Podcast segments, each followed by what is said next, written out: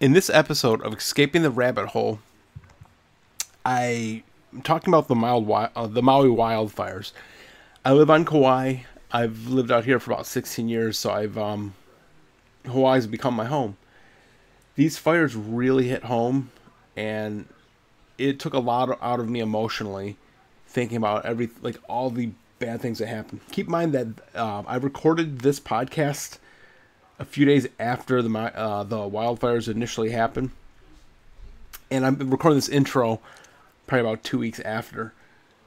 So when you're listening to the podcast, you might hear me talking about all the uh, wildfires that happened three days ago or whatever. Keep in mind this is um, recorded. It was recorded a while ago.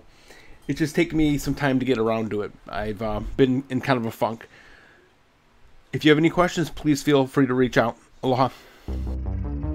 Welcome to Escaping the Rabbit Hole hosted by former conspiracy theorist Antonio Perez, author of Converting Conspiracy Theorists. Antonio looks at conspiracy theories from multiple angles, such as how do conspiracy theorists impact their family and friends? How can they escape the grip of conspiracy theories? And why do they fall down the rabbit hole in the first place? You'll discover strategies to set clear boundaries with people stuck in dangerous conspiracy theories and improve your mental well being. Here's your host, Antonio Perez. So I'm just recording this uh, podcast episode. I'm not sure if I'm actually going to release this.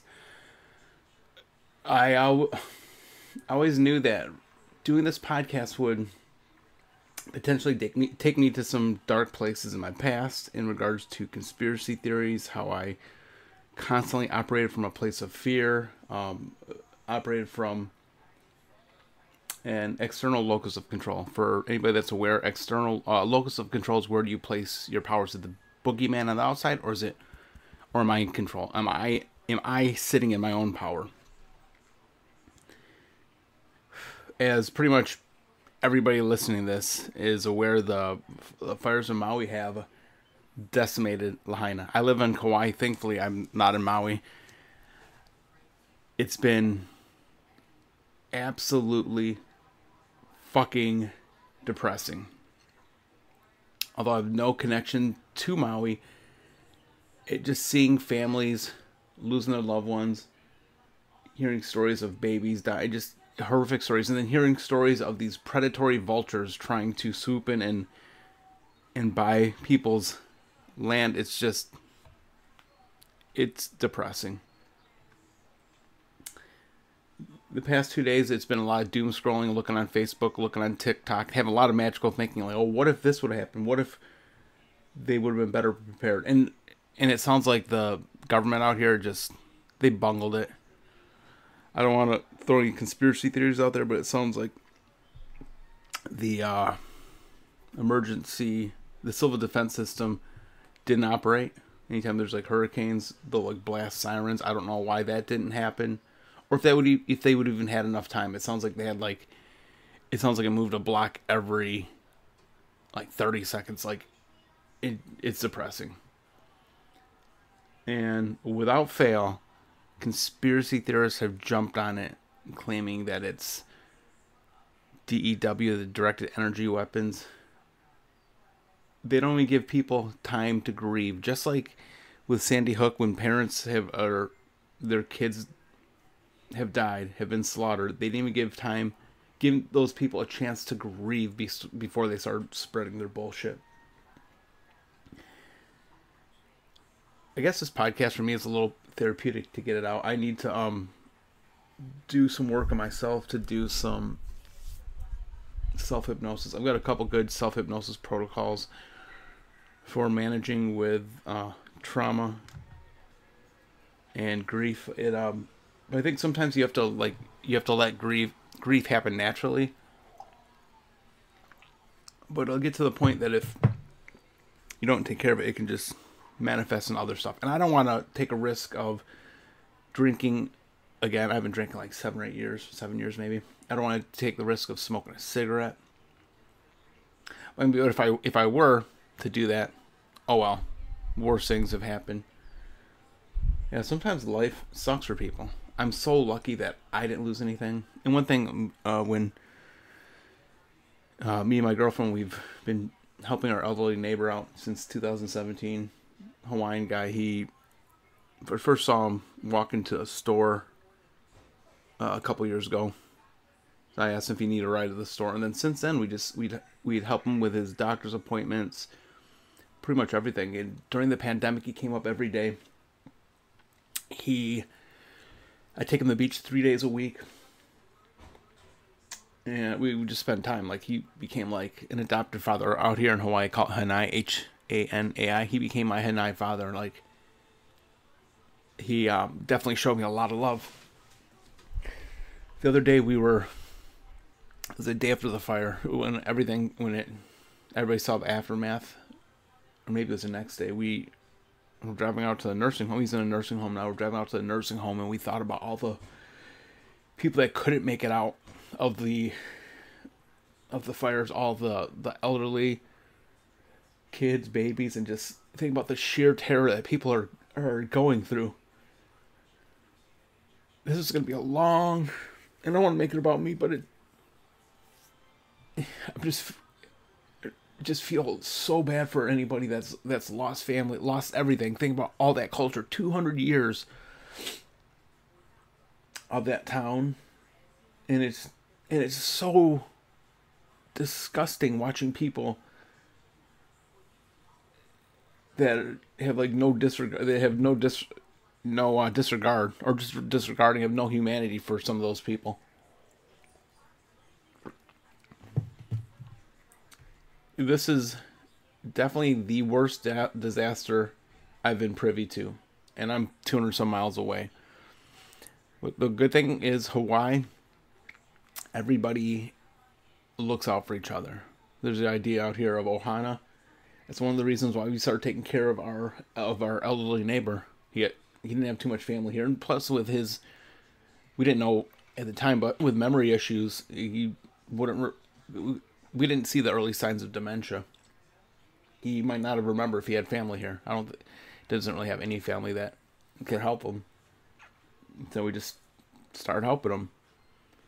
And for me, like I got so much joy out of that. He, he's my best friend.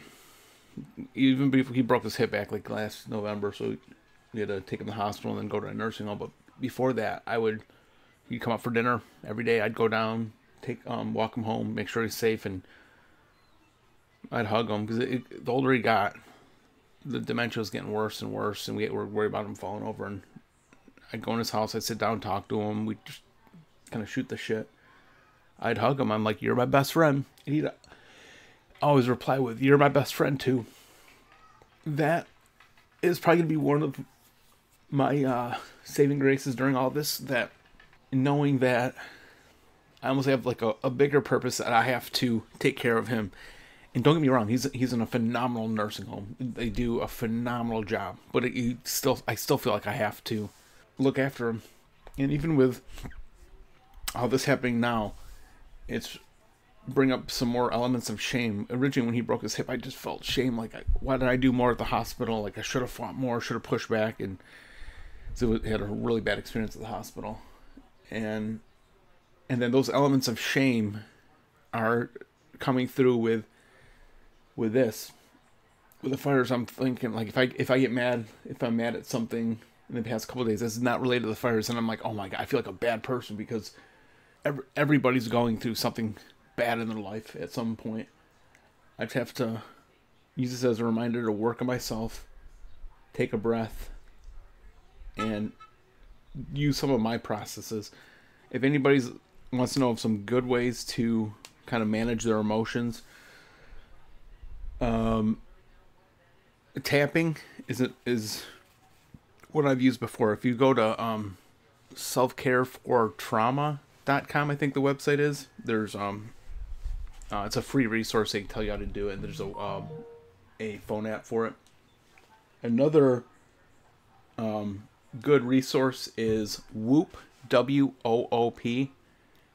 Mental, it's a mental contrasting tool. A lot a lot of self help focuses on just be positive, just be positive, just be positive.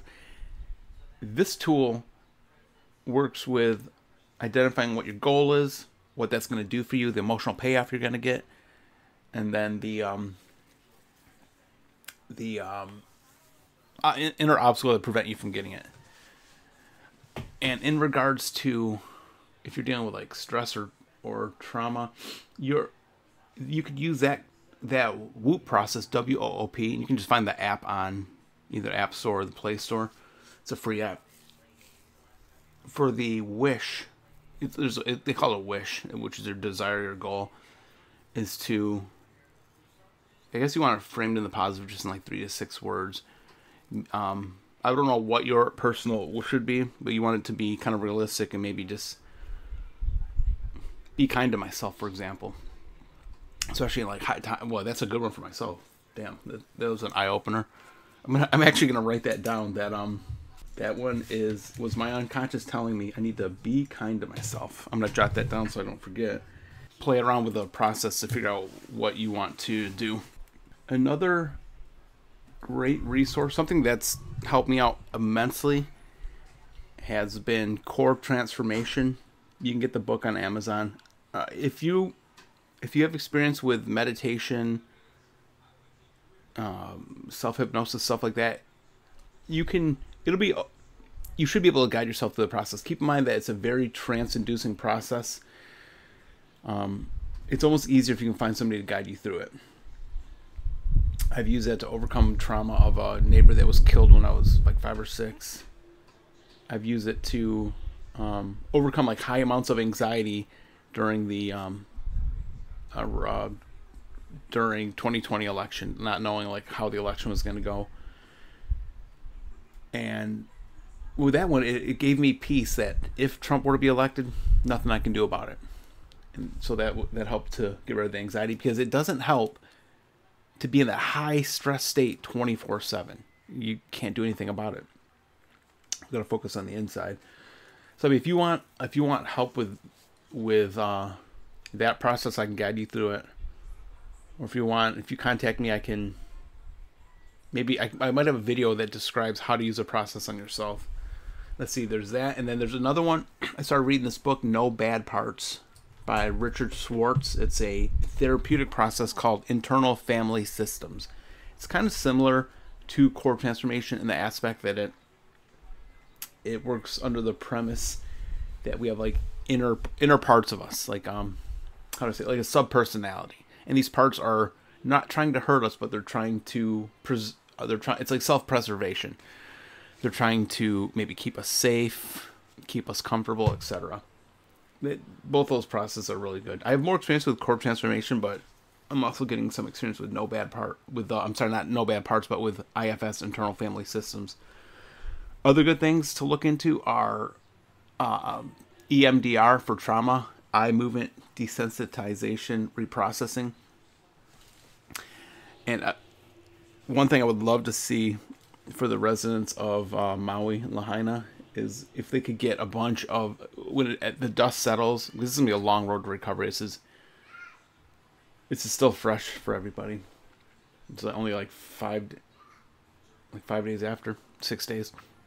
I would like to see them get a bunch of. I'm sure they're going to do it. Just get a bunch of like qualified therapists, crisis counselors. I'm sure they're going to do it and you and use things like, uh, especially EMDR to help them take the emotional sting out of it.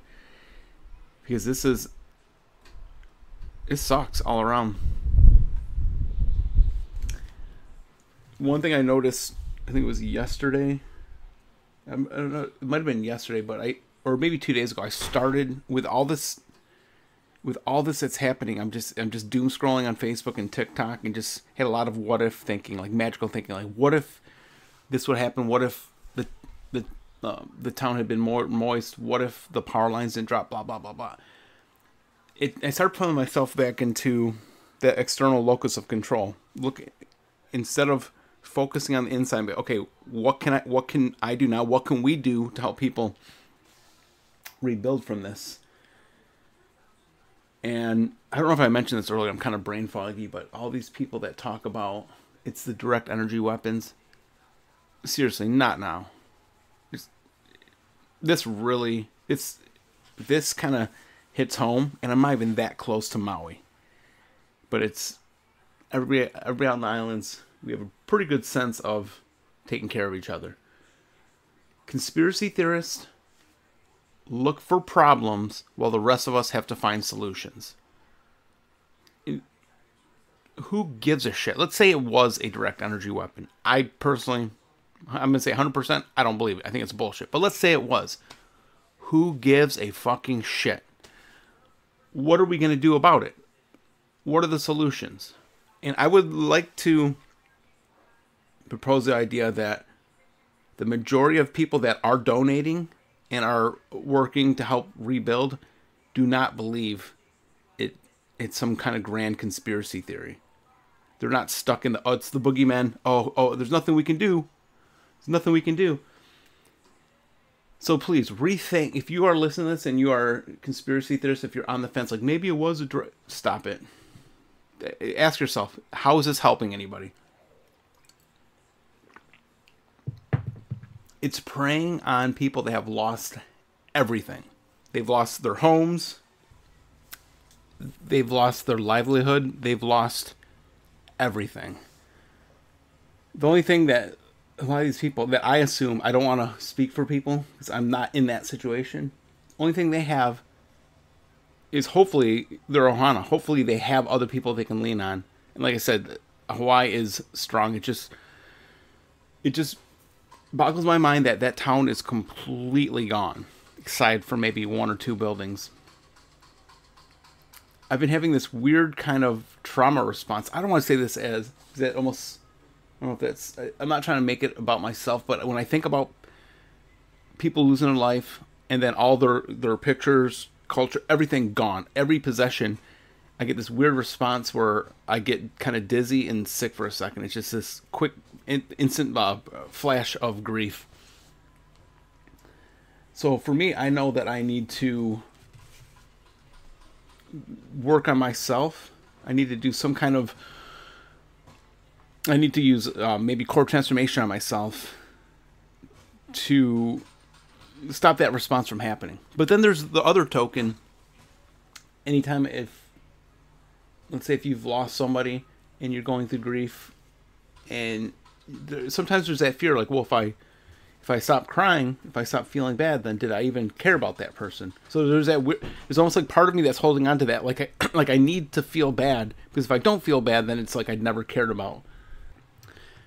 For anybody listening that wants to help there's a couple ways you can do you can help people. Um if you go to gofundme.com there's a you just scroll down a little bit, there's a um a list of verified GoFundMe's. There's a, so many people that need help. Just they have absolutely nothing.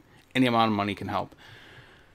Um, another thing, there's um, there's a very real concern that outside greedy investors are going to try swooping up and buy and steal land from Native Hawaiians especially when they know that when they are in in a high stress state, they're going through trauma, grief, PTSD. They know that that's a perfect time for them to swoop in, which is absolutely fucking despicable. I don't know how anybody could ever think about something like that when people are are still mourning their dead and haven't even found their family members.